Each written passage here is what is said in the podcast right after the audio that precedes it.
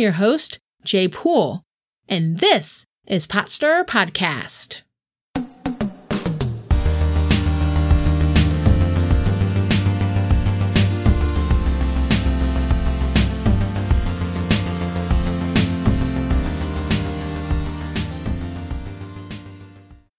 Last year, I interviewed Allison K. Garcia, author of the highly rated novel Vivir el Dream. When we talked last time, Allison shared a great deal about the novel and the myriad of experiences and influences that inform her writing. We also talked about the subject of undocumented immigration, which is a major theme in the book. Check out episode 14 if you haven't already. Well, today, Allison is back to talk about her upcoming novel, Finding Amor, as well as the themes that inform her new book. Guys, you're in for a real treat. Here's today's interview with Allison K. Garcia, author of the upcoming novel, Finding Amor. Welcome back, Allison. Thank you so much, Jay. I'm really excited to be here again today. Last time you were here, we were talking about your book, Vivir el Dream, which is a very insightful novel about a young college student who is an undocumented immigrant and her mother living in the U.S. and their experiences. Since then, you've been working on a new book that's coming out soon. It's a novel I'm very much looking forward to. Tell us a little bit about it. Well, it's the first book of a three-part series. It's called Finding Amor. The series name is Buscando Home, uh, which is uh, buscando in Spanish is the word for looking for or searching for. And the book is about a Salvadoran family that's been kind of separated by time and distance. And it talks a lot about love, um, not like romantic love as much as the love of family, the love of God, and loving yourself. And so it's, it's, the, some of the themes are domestic violence, abuse, uh, and then again, the topic of immigration. The main character, there's three main characters, but the, or four main characters. Main character, Emmanuel, uh, is an eight-year-old boy who comes across the borders to the United States to be with his mom, who he hasn't really met. He met her when he was an infant, but then she left him to come to the U.S. to make a better life for them, and just as her mother had left her. And so it's kind of a cycle, a family cycle that's kind of started there. And so he comes to the U.S. and he's apprehended at the border by the La Migra, uh, or ICE, and is thrown into like a detention center or immigration center. And so that's one of the main beginning parts of the book. So that's kind of some of what the book deals with. Okay. So how has the experience been writing Finding Amor compared to uh, writing your previous novel? Well, um, with Finding Amor, I actually wrote it back in 2014 before all the stuff was going on currently with detention centers and the children in cages and them losing the children and everything like that. So that's all been going on since I've been editing it. But um, when I wrote it in 2014, I was inspired because I had seen, I guess more, I don't know if inspired is the great word, but like just upset or, or like I was just very almost disgusted or upset by this image I saw on the news of these children from El Salvador who were like you could tell they were like little kids mostly, um, some teenagers, and they were on like a bus and Americans were outside protesting them. They had been apprehended and were on their way to like a detention center and Americans were outside like yelling at them and like, you know, and like just the anger and hatred on their faces of the Americans was so upsetting to me, especially since I'm sure like some of those people were probably like spouting Christian values, which is um something that makes me so physically angry to to have that be happening. Um and so yeah just that image was like stuck in my mind and that's kind of one of the things that that's the first image of, of the book is the the Emmanuel sitting on a bus um and having all these Americans kind of screaming hate at him and so that's you know I I took that feeling and that's what I put into the book And so when I first wrote it, I had kind of some other ideas about the ending and how I wanted it to go. And then I think because of that, it didn't really sit well with me. And so I never ended up editing it until just this year. And I was like, well, you know, I wrote a book in Latino Christian fiction and I should write another book in Latino Christian fiction. And I was kind of going back and forth. And I was like, well, you know, I've got this one and I think it's good. So I picked it up in January and I was like, this is horrible. I don't like this at all. and, I, and I almost threw it in the garbage, like metaphorically because it was on my computer. But um, like if it was in paper, I'm glad it wasn't on paper because I might have actually thrown it in the garbage. I just like in the beginning was fine, but the ending just was, and I felt like there were these there were insurmountable errors that I couldn't overcome at the end, and so I felt very, uh, you know, just disappointed and discouraged. And I called my editor. Well, I think I was just send her like Facebook messages. That's usually how we communicate. And I was like, you know, I don't know if I'm going to do this project. You know, I don't really, I feel like there's insurmountable errors, blah, blah, blah, that just can't be fixed. And so she, in her infinite wisdom, said, well, you know, a lot of things that seem unsurmountable at first, once you sit back and kind of take some time away from them, can seem surmountable. and so I was like, oh, okay. And, and then I was, uh, I, it always takes me until the last minute to think about this, but then I was like, well, maybe I should pray about it. Allison, she thought about that like three weeks ago. and so I decided to pray about it, and as I was praying about it, um, you know, whether I should leave that project or leave the genre in general, because I was starting to think like, with all of the the racism and everything in the area, I was like, I don't even know if I should be a white person writing this book. And so I was starting to really question if that was what God wanted for me. And so I, I prayed about it, and instead of feeling like I should leave the book, God actually gave me an idea to fix the ending and then to make it into a series. So as I always think that God knows better than I do, I decided to to to keep going with it, and it's I actually really love my book now, and I think people are really going to like it. And I think also just like God's timing is amazing, just like how I had written Vivir el Dream in 2012, and none of the DACA stuff was going on when it came out. It, like there was like the, all the DACA stuff came out right when Vivir el Dream came out, and then with Finding Amor, you know, I'm in the middle of editing it. I'm almost almost done, and then all the stuff kind of starts going down with the kids that are missing and the being caged at the border, and and I think it made it, it it's it's like God was like, you know, this book needs to come out because like I think as you probably know, like there's a lot of people that are Christians that are coming out and saying all the stuff about, oh, it's like they're not that upset about children being caged. And I think that this book needs to be out there so that people can, especially Christians, can get a different perspective and understanding and get into someone else's shoes and kind of walk around for a little bit and realize why these things are going on and, you know, that we need to have compassion and love and not walls and hatred and all that stuff. Yeah. So I kind of want to go back to something that you had mentioned before that it sounds like one of the challenges was that you were, you know, you're coming from being someone who's Caucasian, writing mm-hmm. about the experiences of people from Latin America. And so I imagine that would be somewhat of a challenge, especially since it's not something that like maybe you personally experienced. How are you able to to kind of deal with that as far as meet that challenge and how are you able to incorporate maybe the actual experiences that maybe you hadn't personally experienced, but there are people out there mm-hmm. that have had those experiences. Yeah, for me, you know, it's been a process. I, it's something that I I've been really thinking about a lot. This isn't something that I'm taking lightly because right now the situation with race and immigration in this country is very serious and very scary and life threatening.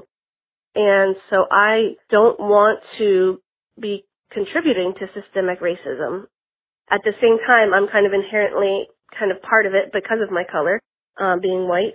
for me, I want to be as aware as I can of what I'm doing as a person, um, as a white person, contribute to racism, and I, I definitely don't want to be a part of that. So that's one of the things that really stopped me. So I've been I've been on a kind of a personal journey of going to some seminars and workshops and reading a lot of books about that topic so that I can be more aware of my impact.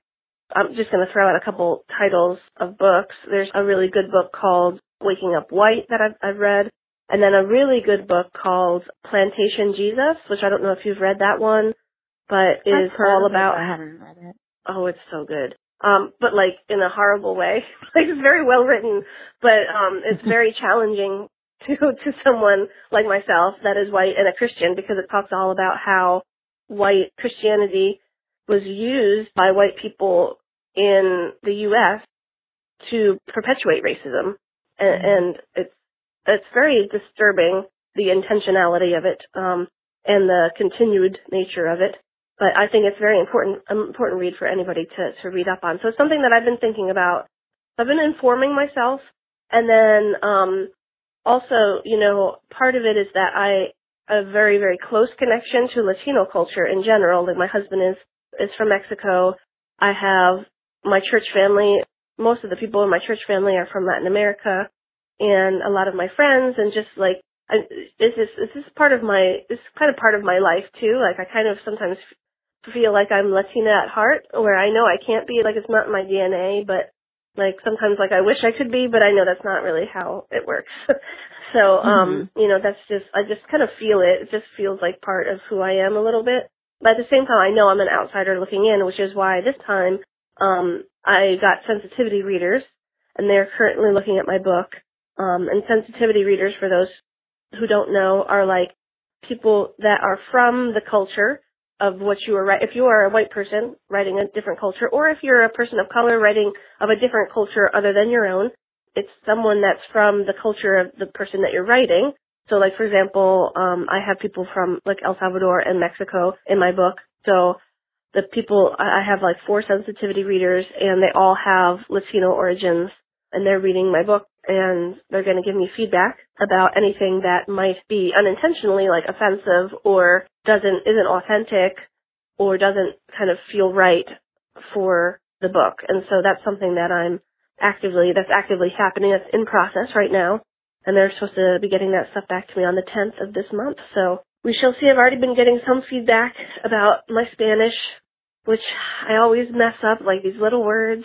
like I always miss off, like the I always put like a lay instead of a low, or I add a te where there's not supposed to be a tay.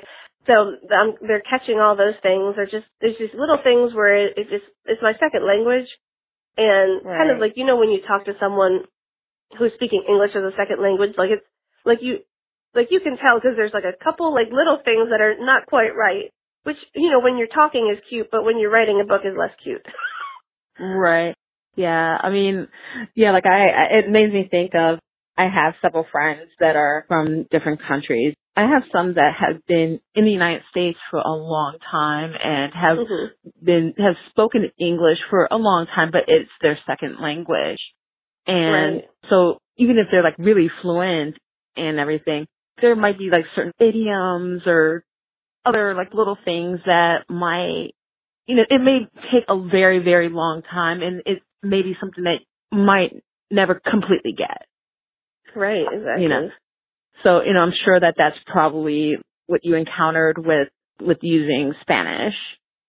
Right. And so, you know, if I think about just language wise, then maybe I'm doing that just in in the non-dialogue as well. So that's one of the things that, um, you know, unintentionally, like, uh, you know, sometimes we just, we don't know what we don't know. And so that's what sensitivity right. readers are for. So I'm really trying to make sure I don't get in the way of this book. Mm-hmm. Sounds really thoughtful. I kind of wonder myself, like, how much, as far as like the media, do they employ sensitivity readers? Just because sometimes when I do read things or consume like entertainment, that one culture is writing about a different culture. And, you know, sometimes I think it's very hard to not employ your own background and your own experiences mm-hmm. into things.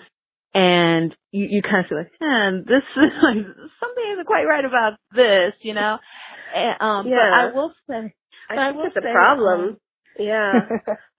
Yeah. I think it's a problem because because like um there's right now there's a big push to add more diverse characters or have my more diverse fiction.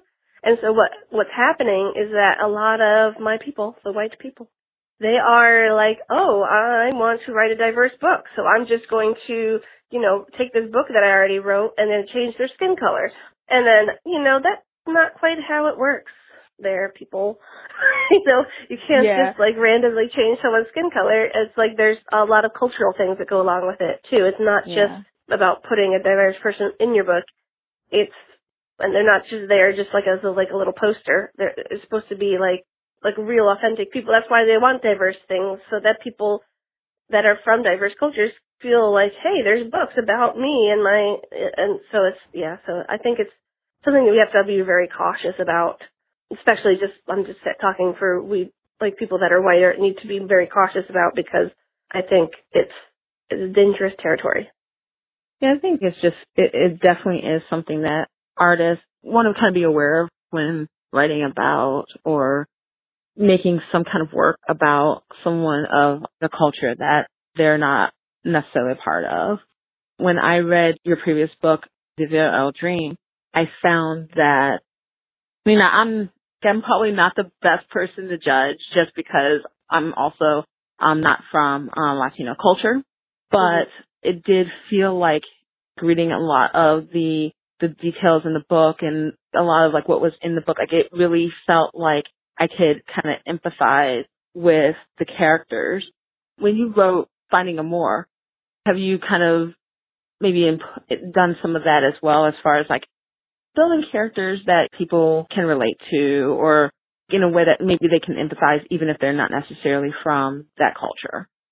Yeah, I think so. Um, that's the feedback I've been getting so far is that people, so far people are enjoying it and they're feeling very enthralled by the story.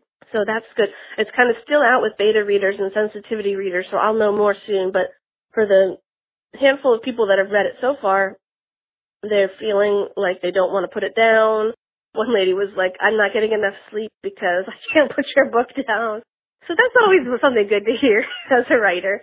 Um, and I think that as a counselor, just like, cause that's my job, I'm a therapist, mental health and substance abuse counselor.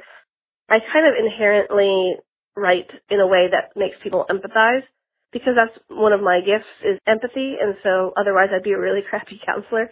Um, and so for me, you know, like I, I that's something, I, and that's one of the purposes I think of my book too is part of it is I want people that are undocumented that maybe don't have a voice or people that are reading Christian fiction that are Latino and don't see anyone like them in books. Like I, I want them to see strong, authentic characters that are portraying their culture and at the same time, I want Christians to be opening their eyes to the things that are going on in the world and to have heart and compassion, which is I think one thing that's seriously missing right now is is compassion and empathy for others.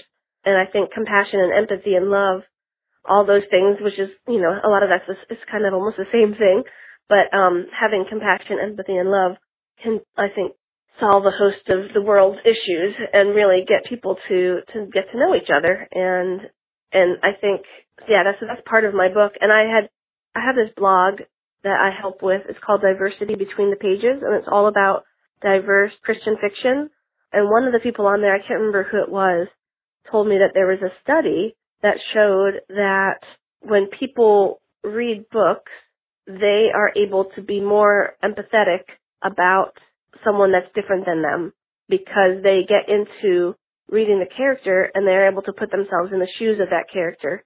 And so that was very encouraging to me and something that I had actually heard people say when they're reading Vivir el Dream that people could really like really were feeling for the characters and they really didn't know that was going on and kind of got, got them a different perspective and I'm hoping people will have a similar experience with Finding Amor, you know, with Emmanuel who's so small and a lot of the kids that are, you know, in the you know, in the the cages and different things that are going on right now, like those are about Emmanuel's age. And at the same time, I think that people are blinding themselves like the people that are against it are blinding themselves to the fact that those aren't just pictures on the screen. Those are actual children, somebody's child mm-hmm. that has that kid has a mom, and that mom is right there, you know, in a different cage or, or in a different facility, upset and and wanting to be with the family. And so it's yeah, I think that it's a very important thing for people to have empathy. Yeah, I definitely, I would definitely agree with that. Like, it's so interesting, like, because I felt like the timing of Finding Amor coming out, I guess for lack of a better word, pretty impeccable, like, considering everything that's going on, um, as far as, as the Trump administration separating children from families at the U.S.-Mexico border, children being put in cages, being put in these, like, facilities. If, after reading Finding Amor, readers come away feeling more empathetic towards refugees from El Salvador and other places in Central and South America. What would you say is kind of the next step? So like they empathize, okay, I feel bad or this is horrible. What next? What do I do? Yeah. So what I've done, um, eh, what I'm going to be doing and what I've done for, for finding, for, for Vivir el Dream also is at the end of the book, I put resources so places where you can get, it's called get active, get involved, get active. I can't remember the exactly the phrase, but it gives people actual resources and places they can go and things they can do to be involved in helping the immigrant population and helping and making sure the right thing is happening in this country. But off the top of my head, I would say there's there's always the ACLU, and then if there's like for example in Virginia we have Virginia Organizing, so it's kind of a grassroots thing that's going on. So I would say like some grassroots places and some of the bigger agencies are tackling some of these things and you can get involved. Right now with the children, I think for a while, like when it wasn't kids, people could just kind of ignore it and they could just pretend it wasn't happening. But then, you know, you get the mama bear thing happening. And so like just while they could ignore it for a bit, I think like when there were pictures of actual children in cages and being ripped from parents' arms, you know, that's hit a lot of the women in America, I think, and really riled people up because uh, that's been happening and it's, but I think that there were no images of it and there was not, it wasn't happening as frequently and I think there's a lot of energy against that. At the same time, I know that people kind of, with social media and all that stuff, once there's another story, they go on to the next thing. So I, I don't want people to forget that this is still happening, you know. Um, yeah. and yeah, and so I think that's one of the things with getting involved in, in your local community and also sometimes bigger organizations. There's another organization called Coming to the Table. Faith in Action is another one. And so there's, there's a lot of different organizations depending on what you're interested in helping with. And it, I don't think it takes too much Google searching to, to find a place near you to help and be active with. Yeah, definitely. I mean, I think it's also, especially like being able to also find time to check out events as well. Mm-hmm. Um, sometimes yeah. when you're going to these events, like when I, like I went to the Families Belong Together event back in June, yeah. and a lot of both local and national organizations that are trying to do things to help these refugees that are seeking asylum, as well as undocumented immigrants and other immigrants that are here in the United States, a lot of those groups were were there and I was able to kind of touch base with some of those. You know, when those kinds of events come out, I think it's definitely important to check them out as a first step to being yeah. able to kind of get connected and find ways that you can get involved further. Yeah, and I think um, too, you know, um, just being loving to other people is just always the next step I think when you change your heart and you change the way you look at people and the way you interact with people and the way you talk, uh, act towards people, your behavior towards people, that does a lot in itself. And I think that can have a ripple effect. Right now it's pretty divisive, but you know, see something, say something. If some, one of your friends or your family is misinformed on something, it's okay to speak up and talk. Just make sure, take a deep breath before you roll into it because you know, I don't know about for me. I get like, ooh, I start to get a little Jersey, and it's hard for me to calm myself down. so, you know, it's but it's important to uh, and and to read books and to watch movies and and learn more is always good too. Put a plug out for a really good, really good memoir by Reyna Grande called The Distance Between Us. So if you're interested in border stories and why people come I think that was really good. That was very well written. She's awesome. kind of like my hero, but you know, side note. awesome. I know that you had a maybe a short sneak preview of Finding Amor that might get readers enticed in buying the book once it's out. You want to share? I do. Yes, I do. So I have just the first scene with Emmanuel here, and I am just going to read that first scene and feel free to enjoy it. Emmanuel Martinez trembled beneath his ragged, dirt-stained clothing. The bus bouncing hard on the rutted gravel road combined with the increasingly angry screams in the distance, did nothing to calm his nerves. He had never felt so scared and alone in his life. Weeks of traveling with strangers, following his coyote through three countries, staying in abandoned buildings, riding atop moving trains, and risking his life meant nothing now, worthless, erased as if they'd never happened. The rest of his life, all eight years of it, hadn't been easy, but this was by far the worst. La Migra, caught him and other kids at the border crossing into Texas, so close to freedom they had actually touched it. His left hand had grabbed a blade of American grass before the uniformed man picked him up and carried him away. Red-faced Americans rhythmically pumped flags and signs in the air. Their voices, filled with hatred and fire, reverberated through the thin windows of the bus, where he sat on a worn seat, pieces of orangish yellow fluff poking through holes in the dark green leather. The driver shifted to a lower gear and slowed down. Emmanuel twirled the wilted green strand of American grass between his index finger and thumb, trying to drown out the world around him, but it was impossible. Their voices echoed so loud he could feel them pass through his body. A window shattered. Frightened screams erupted around him. Emmanuel dropped to the floor, grabbing the little boy Homer across the aisle and shielding him from any more broken glass. The boy was maybe three or four years old and was sobbing uncontrollably and smelled like caca. Two hours ago, Emmanuel had sat in a dirty fenced-in holding cell with hundreds of other illegals. He'd watched La Migra rip Homer out of his mother's arms. They dragged her and the other mothers and fathers into separate cages, screaming, their arms outstretched, reaching for their bawling children. Then they'd rounded up the shaking, weeping children and bust them out of their parents' lives. Oh wow. That that sounds that sounds amazing. Thank you. Like I, I'm really looking forward to the book. Yeah. So when can readers expect to see Finding Amor release? Okay, I am hoping to get it up for pre-order. I'm hoping to get it up by the 5th, and if I'm hoping that it will be published and ready to purchase and like to have in your hand, either in your Kindle or in a lovely paperback form. Um, hopefully that will be ready end of August or beginning of September. Okay. But you said that pre-orders will be available starting around the 5th? The 5th of August, that's right. 5th of August. Okay. All right. So by the time that um, you hear this interview, the pre-orders will be available. And where can readers go to pre-order? It'll be available for pre-order on Kindle, so on Amazon.com, and then it'll be available for purchase at the either the end of August or beginning of September on Amazon and also on iBooks. Okay, awesome. That sounds great. You definitely want to get a copy of Finding a Amor. Couple quick things. So do you have any plans for what's going to happen next for you after the book is released? So like whether it's any new projects or promoting this book or anything like that? Mm-hmm. Well, I have several like live events, in-person events lined up to promote my book. I've been invited to a couple churches and to local universities. And also I will be working on the second project of this, the second book uh, in the series, which is Finding Seguridad. The third one, third one will be Finding Paz.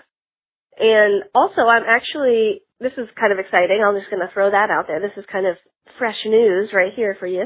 Um. I'm actually in a little group that we just recently started, which is about for writers of Latino Christian fiction, and we are putting together a Christmas novella set that will be available in November.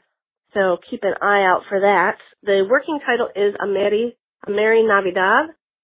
So hopefully that will be out in the beginning of November. So there's going to be, I think there's six authors contributing to that. So I'm going to be writing about some of my characters from Finding Amor. There's a character named Kylie, and her mother Nancy, and then, so they're going to be. It's going to be about them, and uh yeah, and so then I've got another some other projects lined up too. I've I've been considering also writing like a short story entitled Caged for Christmas about Homer, so the little boy that I wrote about and his family, mm-hmm. his mom. Um, but I'm I'm not sure yet. So I'm I'm I'm kind of pausing and praying on that.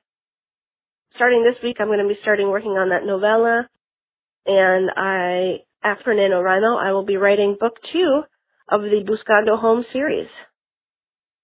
Oh, nice. So, where's the best place for people to find out about those? I would say the best place is like either my Facebook author page or maybe Instagram or even better, I will have all my information on my newsletter as well. So for people that are interested in in kind of finding out more about me and my books, they can sign up for my new, my email newsletter.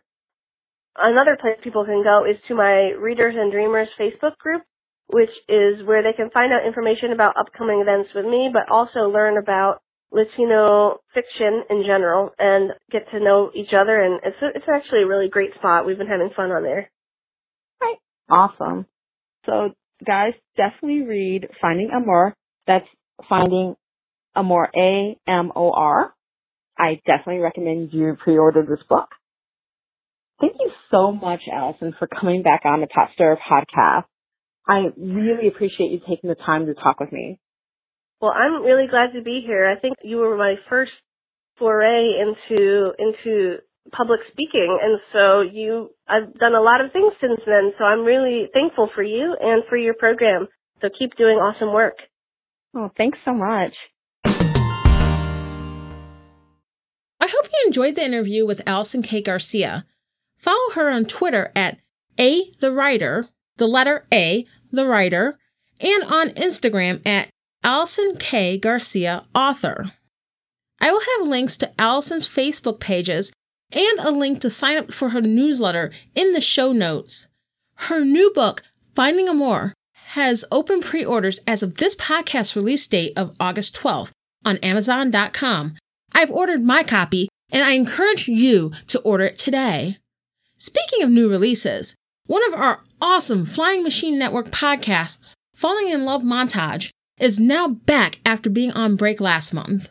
Falling in Love Montage is a chick flick podcast where two sisters, Helen and Valerie, talk romantic movies and sometimes have some fun guests to join them. I really enjoy their podcast, and it's a great reprieve from the world of politics. The newest episode is about the rom com Mamma Mia, and they're joined by Nick from Stranger Still. So get your dance on and check that out. Falling in Love Montage is on iTunes, Stitcher, and on most podcatchers. Also, check out their website at fallinginlovemontage.com. Thank you so much for listening to Pot Stirrer Podcast. If you enjoyed the podcast, subscribe on iTunes, Stitcher, Spotify, or on your favorite podcatcher go to potstirrerpodcast.com slash download, and links are right there. If you subscribe, you can get new episodes once they're released, so there's no lag time. Be sure to tell your friends about the show, and if you have anything you'd like to tweet at me, tweet me at PotstirrerCast. I'm Jay Poole. Let's fight for America's future because freedom is not free.